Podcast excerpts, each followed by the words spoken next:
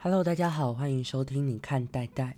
不知道大家这个礼拜过得怎么样呢？这周我们也准备了一期小故事，想和大家分享。上一次我们提到了张岱的背景资料、兴趣嗜好，还有关于墓志铭的几件小事。那在开始之前，想先问问大家，在人生中你曾经面临什么样的抉择吗？有没有因为遭遇挫折而感到不解甚至困惑的时候？那在事后重新回顾这一切过程的应对方式，又会如何评价当下的自己呢？其实每个阶段所经历的大大小小事，做的选择和当下的心情，都记录了自己在生命中的价值观。有时候是感受到现实和理想不符合的矛盾，有时候是后悔，有时候是冲突。好。那言归正传，之所以和大家在开始之前谈这些，是因为这一次我们同样要从张岱的自为墓志铭开始，主要分享张岱一生所遇到自己评价的七件不可解之事，对自己的评价，还有这篇文章的书写角度。上一次有说到甲申之变之后，明朝灭亡，这也是张岱人生中最重要的转转捩点。而他在六十九岁时写下的这篇文章，可以作为对自己一生事迹的总评价。那么，我们就直接从刚才提到的七件不可解之事出发吧。在自为墓志铭的第二段，江岱一开头就这样子写：“常自评之，有七不可解。”我常常这样评价自己，而有七件事是我无所无法理解的。相以为部而上拟公侯，今以世家而下同乞丐，如此则贵贱问矣，不可解一。第一件无法我所无法理解的事，就是贵贱问乱。过去啊，都是平民百姓力争上游才得到公侯的官位，现在如我一般的世家子弟却落魄的如同乞丐，这样身份的贵贱不是就意味了吗？而这是我所不理解的第一件事。这边和大家解释一下，刚刚句子里面“相以为布”的“为布”指的是没有装饰的袋子和粗布衣服，所以才在刚刚的句子中解释成平民。OK，那第二件事又是什么呢？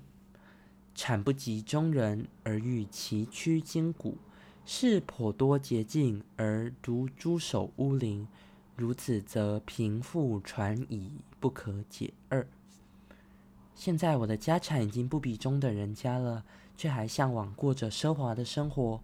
虽然这样子，若想在世间发达，有太多捷径可以抄，但明知如此，我还选择入山隐居，这样不是就贫富错乱了吗？这也是我所不理解的第二件事。张岱提及的第二件不可解之事是贫富错乱。明明从事薄弱的生产，却奢望像石从在金谷园的生活。明明还可以有很多东山再起、重新富贵的机会，却选择如林仲子一般隐居。对了，讲到林仲子，顺便岔题一下，分享这个典故的小故事。先来认识一下谁是林仲子好了。林仲子啊，他本名叫陈仲，因为是战国时期齐国贵族田氏的后裔，被封到乌林这个地方，所以又称为乌林子。陈仲他小时候就生活在贵族的家庭中，但是很早就看见这个阶级的腐败和礼教的剥削，可是又觉得自己没有能力改变社会，所以很年轻便入山隐居，过着自耕自食的生活。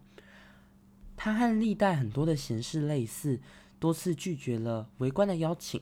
那陈仲他奉行的主张是上不成于王，下不治其家，中不所教诸侯的理念。也就是说呢，他对上不向国君称臣，对下不治理他的家，也不愿意和诸侯交往。而张岱刚刚提到的“而独诸守乌林”，就是自比现今的生活为隐居的乌林子。OK，啊，对了，还有一则林仲子的小故事，是刚刚乌林子。虽然乌林子他的生活态度和道家思想很接近，可是他是孟子很推崇的人哦。传说啊，有一次乌灵子在睡梦中口特别渴，找老半天都没看到水，恍恍惚惚间为了解渴，就偷了邻居的一个甜瓜来吃。注意哦，这是在梦里面偷了邻居的瓜来吃。醒来之后啊，陈仲明明知道这是个梦，还是觉得良心不太安，所以他睡醒赶快到街上买了一个瓜，亲自送回邻居家里面。那邻居当然觉得莫名其妙，不接受。可是陈重百般请求，邻居收下之后，才安心的回到家中。那听完这个故事，大家觉得乌林子是一个怎么样的人呢？OK，言归正传，那我们接着看第三件事是什么？以书生而见戎马之场，以将军而翻文章之府。如此，则文武错矣，不可解三。由书生上战场，由将军写文章，这不就文武错位了吗？真是令人不解啊！接着第四件事。上培玉帝而不产，下培卑田院乞儿而不骄，如此则尊卑混矣，不可解释。陪玉皇大帝喝酒，本因谄媚奉承，或因为自己的地位比较低而感到自卑，但却不这样子做。和孤苦无依啊、老弱病残的人往来，本来因为自己的社会阶级比较高，或是能力比较好而倨傲，但是不这么做。以上两个情况中。却做出这些跟平常人不一样的行为，这样不是就尊卑无别了吗？这是我所不理解的第四件事啊。对了，这里要再解释一下，句子中刚刚提到的悲田院是由僧人主持啊，救济老弱废疾者的机构，而这个机构在唐朝就有了。悲田是悲伤的悲，田地的田，在佛教用语中指的是困苦的众生。好，那第五件事又是什么呢？弱则唾面而肯自甘，强则单骑而能复敌。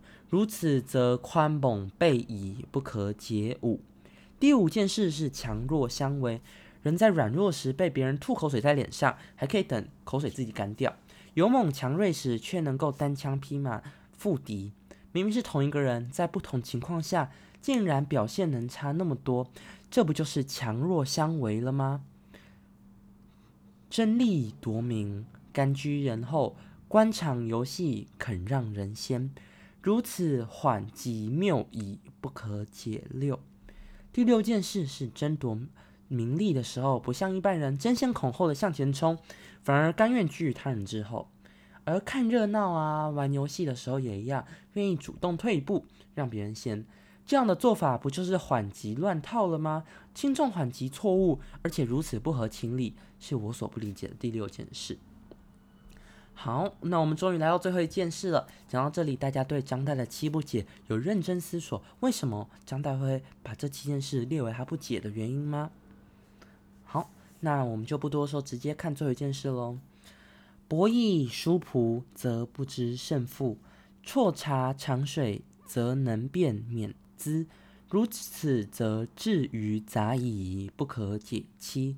赌博下棋的时候啊，常常不知胜负输赢，但我在品茶喝水的时候，却能够明辨出来这杯水是出自于免水还是滋水。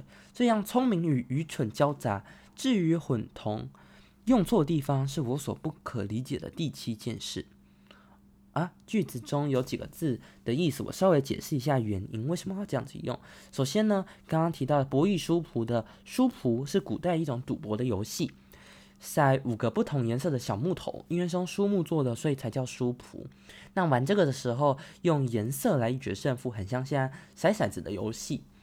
而至于平水那段提到的错茶长水，则能辨免资，免资又代表什么呢？这是两条河的名字。因为相传两条河水位各不同，但混合之后就难以辨别，所以刚刚句子里面能辨免之，表示哇，真的很厉害，可以尝出两条不同河水混在一起分别的味道。但张岱在不可解期里觉得，虽然这样子还是聪明用错地方了，是不可解的事。那这七件不可解之事。不仅仅是价值观和判断的困惑，张岱最后这样记下：有此期不可解，自且不解，安望人解？自己都未必能完全明白原因了，难道还希望别人理解吗？或许在他身上经历了风雨沧桑，已经充分感应到时代与传统、个体与社会间不断改变又不断发生的倾轧、冲突、裂隙。而这些矛盾全都汇集在张岱一个人身上，一个将自己前半生五十年的光阴都献给繁华米粒的老人。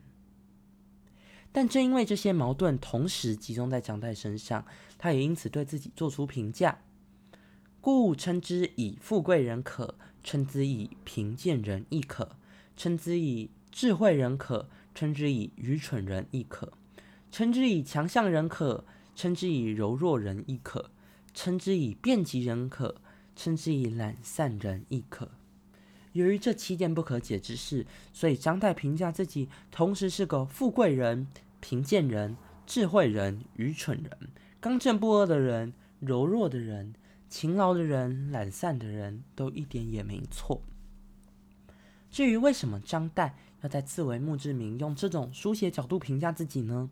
我们按照陈秋红先生的解释寻找下一步线索。基本上啊，这篇文章某种程度的遣词用字。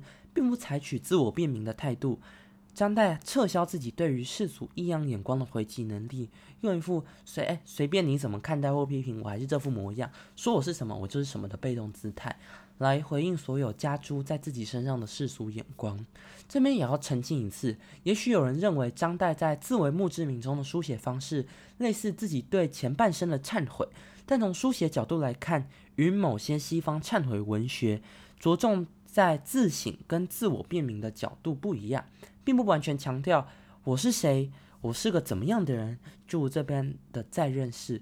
除此之外，作为墓志铭的写作手法，就塑造自我的形象而言，偏向自我解嘲与铺路，跟忏悔自省的性性质又不完全一样。那在最后跟大家分享一下，日本的中国文学研究教授川和康三在中。中国的自传文学这本书中有阐述了一下墓志铭的特色，如墓志铭的书写笔法能反映作者的自我认同和对死亡的心理反应等。那墓志铭另外一个很特别的地方在于，作者书写时是在活着的状态，设想自己已经死掉了，并用第三人称的口吻视角拉开距离，然后重新检视一下自我。对自己的行为啊、生命评价，用第三人称他者的眼光来书写记载下来。这两点，我们从张岱的自为墓志铭呢，也可以略窥一二。张岱对自己的评一生的评价如何？他是如何看待自己的呢？他又是如何看待别人看待自己的这件事呢？听起来虽然有点拗口，却是值得大家在听完之后仔细思考的小问题。好的，今天的节目我们就分享到这边了，谢谢大家的收听，我们下次见，拜拜。